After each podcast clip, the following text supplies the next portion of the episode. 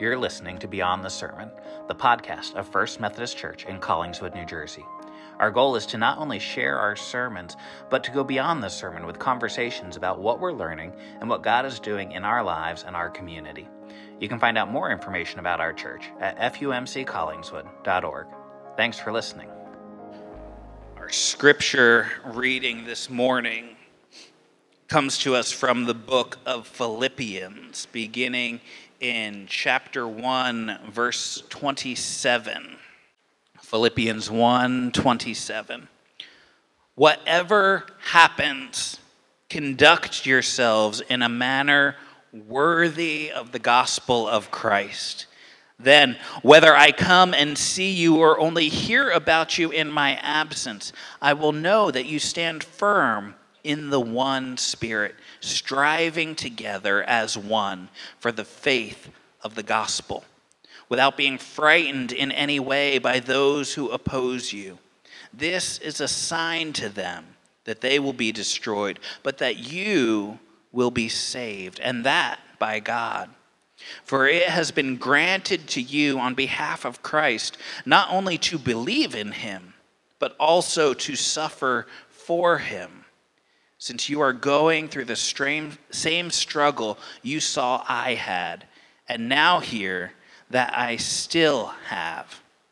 Therefore, if you have any encouragement from being united with Christ, if any comfort from his love, if any common sharing in the Spirit, if any tenderness and compassion, then make my joy complete by being like minded having the same love, being one in spirit and of one mind. Do nothing out of selfish ambition or vain conceit. Rather, in humility, value others above yourselves, not looking to your own interests, but each of you to the interests of the others. In your relationship with one another, have the same mindset as Christ Jesus, who, being in the very nature God, did not consider equality with God something to be used to his own advantage. Rather, he made himself nothing by taking the very nature of a servant, being made in human likeness, and being found in appearance as a man. He humbled himself by becoming obedient to death, even death on a cross. Therefore, God exalted him to the highest place and gave him the name that is above every name, that at the name of Jesus every knee should bow in heaven and on earth and under the earth, and every tongue acknowledge that Jesus Christ is Lord, to the glory of God the Father. Therefore, my dear friends, as you have always obeyed, not only in my presence, but now much more in my absence, continue to work out your salvation with fear and trembling. For it is God who works in you to will and to act in order to fulfill his good purpose. Do everything without grumbling or arguing, so that you may become blameless and pure, children of God without fault in a warped and crooked generation. Then you will shine among them like stars in the sky as you hold firmly to the word of life. And then I will be able to boast on the day of Christ that I did not run or labor in vain. But even if I am being poured out like a drink offering on the sacrifice and service coming from your faith, I am glad and rejoice with all of you. So you too should be glad and rejoice with me. Brothers and sisters, this is the word of God for us, the people of God. Thanks be to God. All right, at this time, I'm going to invite the children to line up here with Miss Pat.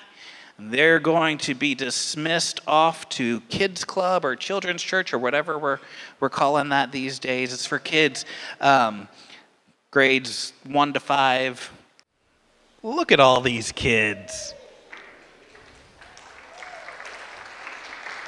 You hear that, kids? Your church loves you, and so does Jesus. Well, if you haven't guessed yet, I'm not preaching to you this morning. So, I'm going to invite Josh Hallahan to come. Josh is a South Jersey native. Yeah, you can welcome him. Josh grew up in Sicklerville, New Jersey. He attended uh, Philadelphia Biblical University back when they still called it that. Um, he is a graduate of Wesley Seminary at Indiana Wesleyan University. He has served as a youth pastor in Clayton, New Jersey, as a missionary in Uganda with World Gospel Mission, and he is now the director of discipleship for the Francis Asbury Society and uh, we're, we're excited to welcome him here today. He is also the dad to Caleb, Seth, Elizabeth, and Rebecca, and the husband to Kelly, who just happens to be my sister. so there, there's a little bit of a relation here, too. Um, so uh, Josh is, is a great guy. He's um, a friend and a brother in Christ, and we're grateful to welcome him here, to hear him open the Word of God for us, but also to hear a little bit about the Francis Asbury Society, because I think that's an organization that we as a church need to know more about so we can partner with them in the good things that God is doing through them. So, would you welcome Josh officially to the platform? Thank you. Well, good morning good to be with you. And uh, when Scott introduced me in the Sunday school class, he referred to me as a friend and his brother in law. Uh, I, I told the Sunday school class which came first, by the way. It was brother in law. it's good to be with you and to share the word uh, with you this morning, uh, to hear what God has for us this morning. Uh, we just uh, this past week, or a week, not this past week, the week before, we hung out with quite a number of your youth who I see. Hi, guys. Uh, they were out at camp meeting with us at Delanco camp. Uh, and we're also, we have the summer staff here with us. Uh, so we're glad you guys are here. Uh, and Jeremy was with, was with us for the week. So uh, mark it on your calendars. Next summer, we want to see you all out there uh, for camp meeting, for family camp. This morning, we're going to look at conduct worthy of the gospel. And Scott read the scripture to us, and man, we could be here all day uh, diving into that word. And I do know the air conditioning is broken, and so I won't keep you here all day because uh, you'll be asleep in in a few minutes. But, uh, you know, it, it, doesn't take long for us to look at the news, uh, to uh, see the troubling times, the, the, the troubling things that are going on around us, right? Uh, you know, there's a war in Ukraine, uh, there's a war in Ethiopia. We know that every time we go to the grocery store, it seems like the prices have gone up even more of our favorite things. Uh, I think the gas prices are trending down, but I mean, still, who wants to pay what we're paying at the pump? Uh, and that's becoming hard for every family. Uh, you know, with prices increasing, it means we can do less with our money. And that becomes a great difficulty for many. There are, seems to be countless topics that uh, are now taboo uh, when our families get together for meals uh, or when the neighbors get together, because depending what opinion you have on what subject, that means you're going to be in great disagreement with the person sitting next to you uh, or labeled with a, a specific label because you believe this specific thing. And that has created a lot of division in our communities and even in our homes and even in our churches. We watched, uh, we continue to watch violence in our schools, and our hearts are broken for lives that are lost through that. And as I alluded to, our churches are not even immune uh, to these divisions and disagreements that come in. What a great start to a sermon, Josh. We're really encouraged. Um, there's a lot going on, right? There's a lot that, rightly so, brings about a lot of anxiety, uh, a lot of concern, a lot of fear, and that's all very understandable. What's encouraging to us is that, or can be encouraging to us, is that none of this surprises God. And that He is still very much in control of this world and what is happening. And, and our faith teaches us that we can put our trust in Him, that when those anxieties and when those fears come, we can lay them at His feet and know that He cares deeply for us and is, is in control. We can trust Him each day. And really, none of this is new. Uh, we hear in Ecclesiastes, right, that there's nothing new under the sun. I mean, there have been troubling times since, since the world began. Uh, but still, to here we find ourselves in 2022 uh, really carrying some pretty heavy burdens with a lot going on. And yet, that faith that we have, you know, as we were singing the song, uh, I think that line is so appropriate. And the things of this earth will grow strangely dim in the light of his glory and grace. Church, we have something that doesn't make a lot of sense to the world, and sometimes it doesn't make sense to us, but it's that peace that can come amidst all that the world throws at us that some way, somehow, our faith in God causes all those things to grow strangely dim because we can see Jesus for who he is. We have a God that we trust. We have a faith that is a rock, that is f- more firm than anything else we could stand on. Amen? And our world needs this news. And so Paul tells us to conduct ourselves in a manner worthy of the gospel. And I, I my personality, I'm a very black and white person. Uh, a, if you do the Enneagram, I'm a number one. Uh, I'm the right one, right? It's, I want to be right. Uh, I love things that are black and white. And Paul says, whatever happens, conduct yourselves in a manner worthy of the gospel. Full stop. Period. Whatever happens. Unless it's this, nope. Whatever happens. Conduct yourselves in a manner worthy of the gospel. To me, that's somehow comforting, it's somehow confusing.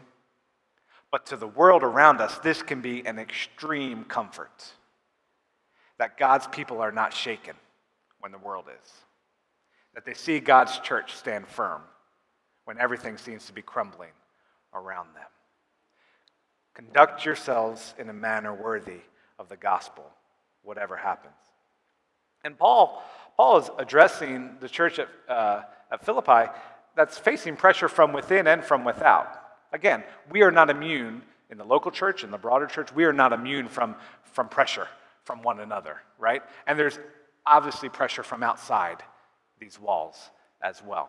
And so Paul is speaking to the, a young church that is striving to grow uh, in, a, in a culture and an environment that is less favorable than what even we have today. They have pressures just like we have. And, and Paul is saying, whatever happens, stand firm on the gospel. Conduct, conduct, yourselves word, conduct yourselves in a manner worthy of this gospel that you preach out. People are watching you. People are watching. They need what you have. So this is it's a big task. It's kind of overwhelming in ways, but thankfully, and I shared this with our Sunday school class this morning. We were talking a little bit about the Great Commission. Uh, God never calls us to something and says, "Okay, good luck," right? Hope you can do this. He gives us the Spirit to empower us and to equip us and to give us everything that we need in order to fulfill what He's called us to do. And so when Paul tells us to conduct ourselves in a manner worthy of the gospel, he's not leaving us to do it on our own strength because I think we know if we did this on our own strength, we'd fail. We do when we try. The Spirit comes and helps us and enables us and equips us to live a life worthy of the gospel. Nevertheless, this is a call to take seriously. And this is a call that uh, our world needs, and you know that. It's interesting when Paul says, conduct yourselves. Uh, some things that I was reading about this, another way to look at it is that Paul is saying, live as good citizens. And he's not talking about your earthly citizenship. He's talking about your citizenship as a member of the kingdom of God, as part of God's family.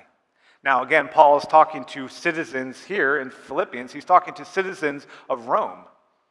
Now, to be a Roman citizen at this time came with a whole lot of pride because Rome was the power, right? Sound familiar?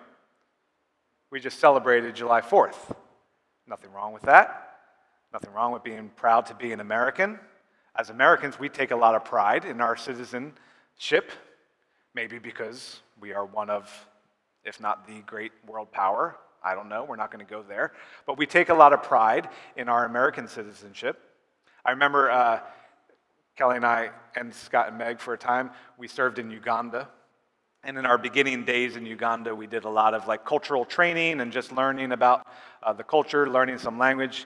And I remember asking our uh, tutor or whoever she was at the time, I, I asked her, I said, you know, do, you, do Ugandans take pride in being Ugandan? I said, because us Americans, we take a lot of pride in being American. And I will never forget the look on her face. I mean, just this look of complete confusion came over her face, and she's like, no, we don't. Uh, now, there's a lot of, you know, there's a lot of tribes in Uganda, and so there's, there's a tribal pride, but to be Ugandan, that was a foreign concept to her. Not that they don't like being Ugandan, but they just, to take pride in that, it, didn't make a lot of sense. Uh, our pride and our citizenship ought to be as citizens of heaven, of God's kingdom. And that should far outweigh any earthly citizenship that we have. So when Paul is saying, conduct yourselves as good citizens, citizens, he's not saying as American Christians. He's saying as Christians, as members of God's kingdom. Conduct yourselves in a manner worthy of the gospel. This is a kingdom that goes across all national boundaries, as we are aware. And so let's conduct ourselves in a manner worthy of the gospel. Let's be good citizens of the kingdom of God. So, how do we do this? Again, uh, we, don't, we don't do this on our own strength, but number one, we stand firm in the Spirit, Paul says. And I talked about this earlier. We, we are not doing this on our own strength. We are not, this isn't God saying, good luck. I'll see you when you get here. It's saying, I'm going to give you a helper. Stand firm in the spirit that is in you. And again, this is a young church in Philippians. This is a young church. Uh, they're still getting used to this full indwelling of the Holy Spirit being with them 24 7. This is a new and exciting thing. Paul's saying, stand firm in that. Stand firm in that spirit that is in you, that is 24 7 with you. That's where you're going to find your foundation. I don't know if you've ever been in a situation where maybe you lost a child. I'm not, you don't have to raise a hand. Um, but uh, I was thinking about this, and you know, the, the traveling that we had did back and forth to Uganda, we spent a lot of time in airports. I just dropped a friend off at the airport, and I felt like this nostalgia. I'm like, oh, I miss airports. That's weird. Um, but uh, in Uganda, whenever we were leaving, exiting Uganda, there was like 55 layers of security that we had to jump through. And as soon as you enter the, the front door of the airport, there's a security check. And so anyone who was helping us carry like our 20 totes of luggage, they stopped right there at the door. They could go no further. So here's Kelly and I with four kids, small kids, um, and like 20 big action packers, full, 50 pounds each, sometimes 51, 52 pounds. We kind of pushed, pushed the limit. But we had to get all of those through the security. Like they had to go through the x ray machine. How do you do that with four kids in tow, right? And, and the line pushing up against you from behind. So what we would do, usually Kelly or usually Kelly would go first with the kids, uh, but we would tell our kids stand right here. Don't move, right? And then Kelly would be on the other side of the x ray machine as I'm throwing the totes in. I'm drenched in sweat, right? We haven't even started our journey yet. But we tell our kids, don't move. So maybe you've been in a situation where you're, you know, in a crowded area, maybe you can't quite find a kid, and so you tell your kids, don't move, stand firm. I know this location. I know that you are here. I need to go look for this other one don't move. This is the idea that Paul is saying. He's not saying don't move like don't grow in your faith, but he's saying whatever comes at you, Whatever tries to distract you, I need you to stand firm. Don't move. This is right. This is true. Don't budge. You have to stand firm. The same spirit that rose Jesus from the dead is the same spirit that lives in us 24 7. Gang, we can stand firm in that. There is no greater power, there is no threat to it. None. Stand firm. Whatever comes your way, stand firm in that. And then Paul tells us to fear not. Again, there's a lot of pressure going on. There's a lot of competing voices. There's a lot of anxiety that is quite understandable. And Paul says, striving together without being frightened in any way. So, one of the many times throughout Scripture that we're told, don't be afraid. I think God knew that there would be a lot that would threaten that, right? Don't be afraid. Don't be frightened in any way. And the idea behind this is I don't know if anybody has, I know, one person has, uh, involved with horses. Now, uh, you can correct me if I'm wrong, Lydia, um, but sometimes horses get spooked. And it's random. It can be, you know, I've seen in TV shows, which, I mean, that's where all truth comes from. Uh, you know, the snake or whatever, you know, kind of spooks the horse, and the horse, all of a sudden, it goes from normal horse, calm behavior to boom, it's gone, right? And if you happen to be sitting on that horse, there's a good likelihood that you are now going to find yourself, you know, on the ground, and that horse is, is gone. That horse is spooked. That's the idea that Paul is saying. He said, Don't be spooked. Don't let these things set you off where you just kind of lose control, you're afraid, and so you leave that spot that you've been told to stand firm in, right? You boom, you dart from it because you're afraid. Paul's saying, Fear not.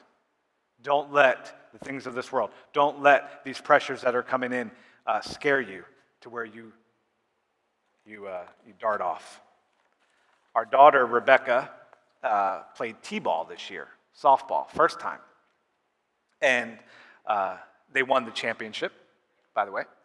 Uh, I have a championship daughter, and she has more championships than I have. Uh, but it was fun watching these young girls learn softball. And by the end of the season, watching them, you know, they're literally making, I think their team made two double plays, which was like fantastic. But it was funny watching them at bat. Uh, towards the end of the season, quite a few of them are able to hit off a pitch. They would give them three chances to hit off the pitch, and if they miss those three, then they give them two chances to hit off the tee, right? So you can imagine if you, the girls who are really, they're, they're doing well, they're learning, they're hitting off the pitch, you know, if they miss those three, all of a sudden that anxiety builds up, right? Because now they only have two chances and they're hitting off the tee. And then they're kind of like standing there like shaking and just kind of scared and nervous and bam, what do they do? They, they nail the tee with that swing, right? And the ball just, right?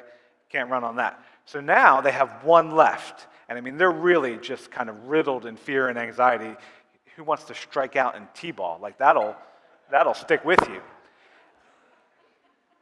Our coach, I'd watch her, and she was brilliant. She was great at what she did. She would lock eyes with the girls. She'd say, deep breath. Right? Deep breath. And you would see it, just the anxiety fall off.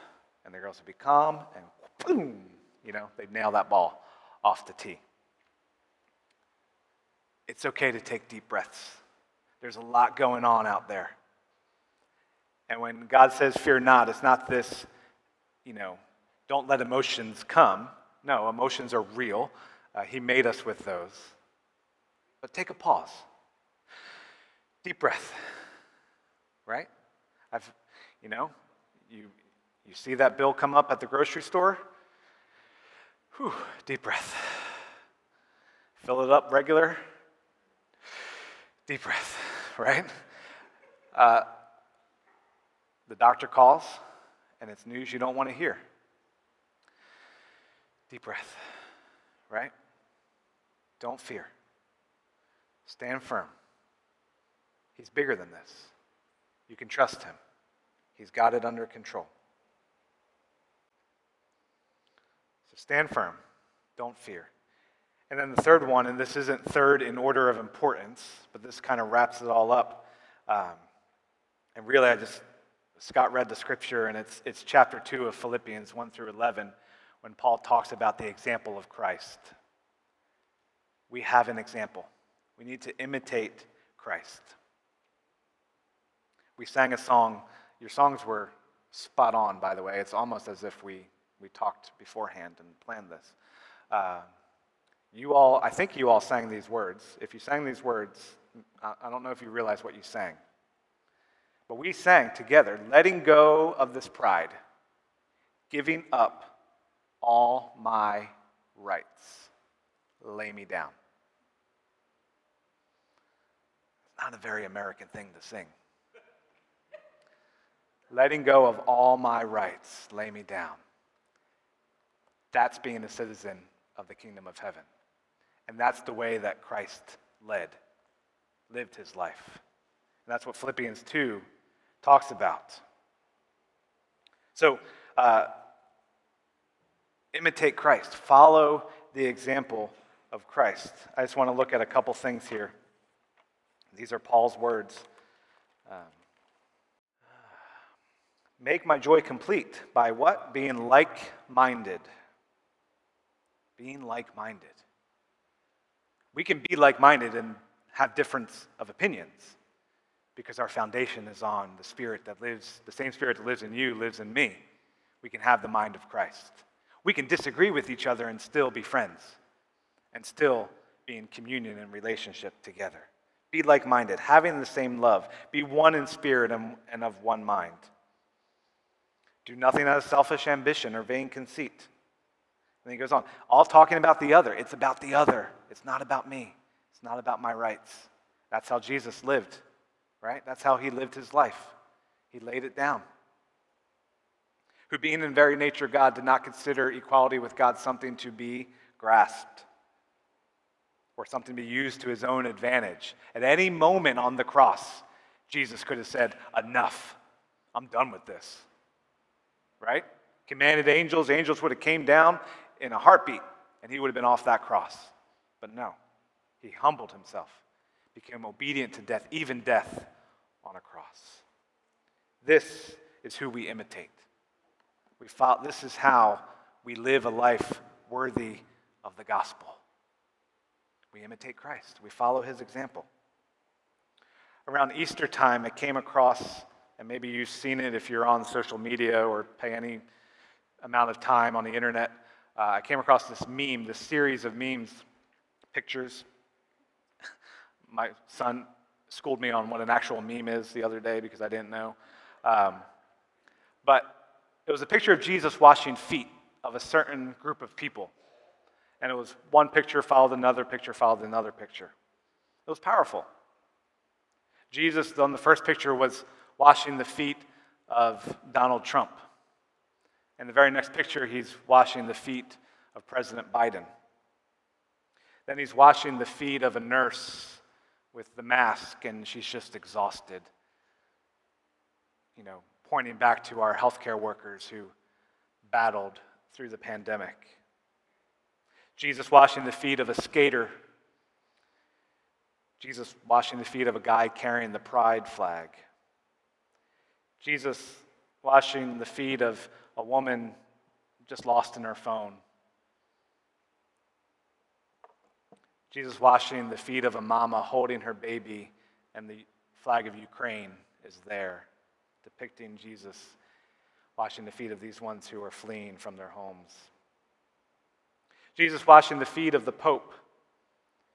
Jesus washing the feet of a man who probably was homeless. Jesus washing the feet of someone who just looks alone and depressed and dejected. Jesus washing the feet of a drunk or an addict. Jesus washing the feet of a prison inmate, a police officer. And the last one was Jesus washing the feet of Judas Iscariot. This is who we imitate. Jesus loves with no boundaries. He loves all. We can love without approving of everything. We can love without agreeing upon everything. That's what Jesus did. And so, as we live our lives in, in a manner worthy of the gospel, we need to love every person that God allows us to come in contact with. One last story from Scripture, and then we want to just talk briefly about uh, the Francis Asbury Society. And this is from Acts chapter 3. I'll just tell it real quick. John and Peter, this is shortly after the day of Pentecost, and John and Peter are on their way to the temple to pray, and they encounter uh, a, a, man lame begging for money who's brought there every day to beg for money. And the man hears Peter and John coming, and he just does his duty of yelling out to them, you know, help me, would you give me some money? And uh, the writer of Acts tells us that, um, I think it was Peter, Peter yells at him, hey, look at me. So this man is, is just going about his business, you know, just asking for money. He's not really expecting much. He's just kind of hoping. He's not even looking, locking eyes with these guys. And Peter says, Look at me. And they lock eyes together. And Peter tells him, Silver and gold I don't have, but what I do have I give you. In the name of Jesus, get up and walk. And immediately this man is healed.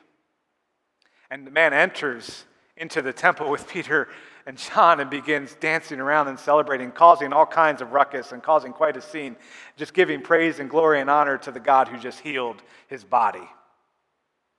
I just love this story because Peter and John are going about their religious duties, but something recently changed in their life.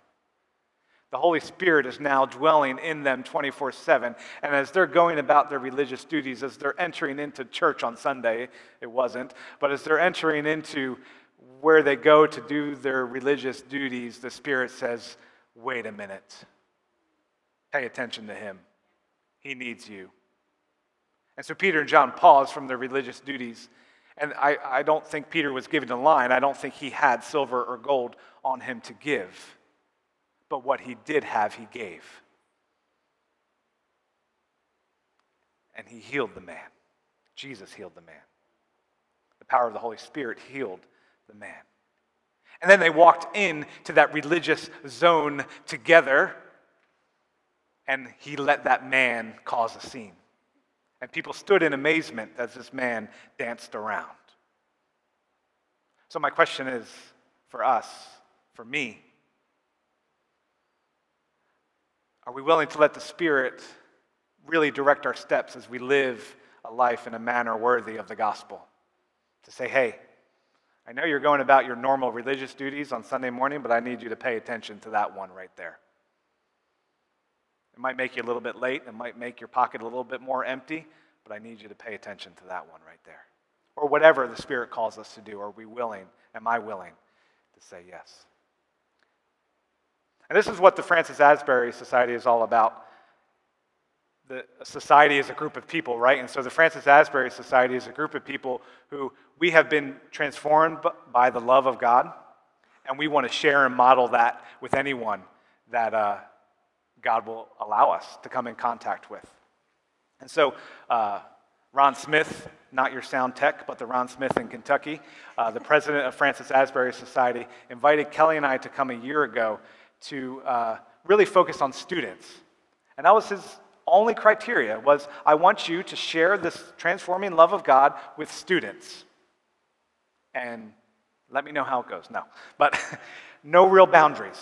Some suggestions, some opportunities, but he's like, just pray about it, see where God leads. And so we just want to give you two quick uh, ways that God is allowing us in Kentucky to do this. Yeah.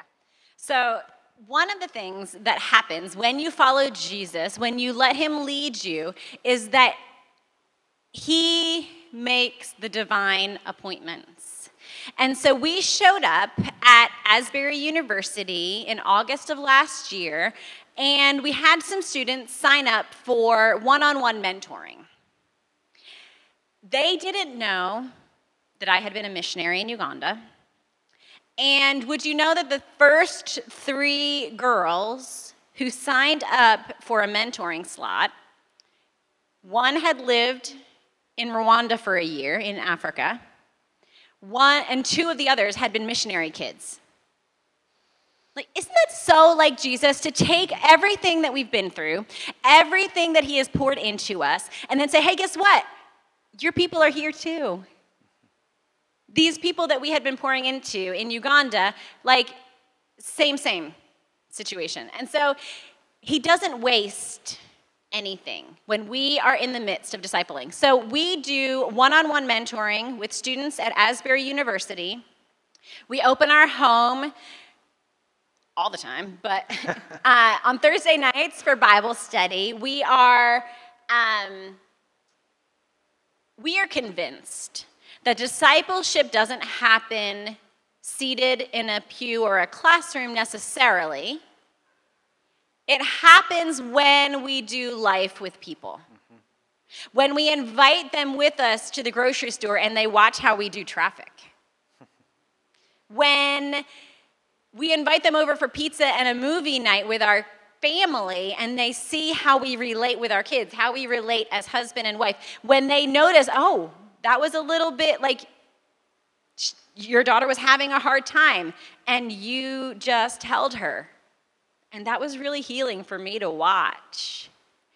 Those kind of things are how we make disciples. So we just invite people into our lives. So we have pizza and a movie night. We take Sonny's barbecue to our Asbury guys at the end of finals week and we feed them. We we just are letting them be a part of our lives and we get to be a part of their lives and um, kind of my whole job is sitting around drinking coffee and talking about life with students on campus which is a dream come true. So um, yeah that's yeah. asbury. Yeah. Yeah so god uh, in Wilmore, Kentucky, Asbury University was one of the uh, our first go-tos, and God has, you know, again, create um, open doors, just the right people, especially for Kelly, um, just the girls that God has given to her. Um, nothing against the guys, Caleb, you're awesome, um, but uh, he's really just ordained. You can tell he's in it, and getting us connected to just the right people at Asbury University. And then the other thing, and then I'll get you out of here. It's getting a little warm. Um, we were in our church. It was like our second Sunday in our church, and our pastor gave an announcement about a ministry that was reaching out in the public school systems, and they were looking for mentors, and that this program during the school day was allowed to come in during a class period and uh, teach a lesson. It was on like character development uh, for sixth grade students, and that they needed uh, mentors. They needed volunteers to mentor. That you would break, you would have a group of five to six students throughout the year that you met with once a week, and kind of just debrief and talk about the lessons. And it's it's a Christian ministry. Obviously, in the public school, you have to be careful about what you say, but here's an open door. And I, the youth pastor in me was like, wait, what? Like, I can get into the public school system and talk to these students, like sign me up, I'm in. And I hear my boss's voice in my head of come and share the love of God to students, however God opens the door. And I'm like, it doesn't get much clearer than this. Like, God, I'm listening, I hear you, like, I see what you're doing here. And so, FAS, the Francis Asbury Society, has now connected with this ministry in an official way. It's called For Kids, and in Fayette County, which is the Lexington, Kentucky area, and then the county that we live in, they're in four different middle schools. They're allowed to go in during the school day. Uh, Pre COVID, uh, COVID obviously messed things up a bit, but they're still there. Uh, twice a week, you go in once with the lesson, and then the second time you come in at the end of the week with your team of mentors and volunteers who get to just sit with five and six students and debrief the lesson and talk about what does this mean for you. And so I met the lady who's in, in charge of it. She started showing me all the behind the scenes stuff. This is all biblically based. And it's holiness too. Living a life of obedience to Jesus, of spirit power, right? And, and again, obviously, we have to be very careful what we say, but uh, the, the kids open the door more often than not for us. And as soon as they open that door, man, we can say whatever we want because they started the conversation. And so, uh, we are now fully partnering with this ministry called Four Kids, and FAS is taking the role of trying to build a uh, like a community council of local churches in the area to say, "Listen, gang, this is it. Our schools need us, and we have a literal open door to go in. Will you join us?" Uh, and I've said it a thousand times to people. It's a no-brainer.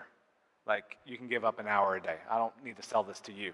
Um, but it's just so exciting what God is doing that we get this invitation, you know, share the love of God with students. We're like, okay, God, we have Asbury University. This is great. We love it. And He's opening opportunities, but where else? Where else might you open the door? And He's like, how about the public school system? You want to go in there? It's like, yes, let's do it. And uh, she has seen this ministry has been going on for 10 years now. Uh, she has dreams and visions of making it go national if God would allow. Um, but man, it's just exciting. Uh, and we're we seeing fruit already and through conversations, and interactions with students. So that's what God, uh, some things that God is uh, opening up for us with the Francis Asbury Society. FAS is involved in a number of other things. I meet on Monday afternoon uh, with a group of ministry workers. A lot of times Scott is there with us. Uh, we meet for a time of prayer and encouragement. We want to be an encouragement to you. Uh, and I think if you keep this guy around, uh, you'll probably be seeing more of FAS around. Um, but uh, we just want to come alongside and encourage you and be a help in your journey, in your walk with God, and also in your interaction with your local community. So, the last thing I'll say before we, I wrap up um, we, we are missionaries, and so we do have these things, our prayer cards, um, which if you would uh, want to take one, I think they're in the back and up, up here as well. Uh, we would covet your prayers. Uh, God is doing great work, and the enemy hates it.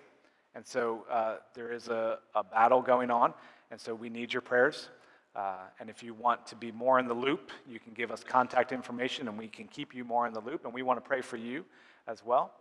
And then we are also on missionary support. And if you ever felt led to uh, support us financially on a monthly or annual basis or a one time gift, that would be a huge blessing.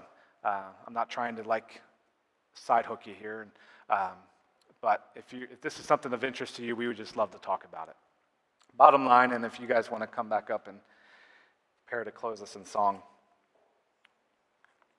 Church, we are called.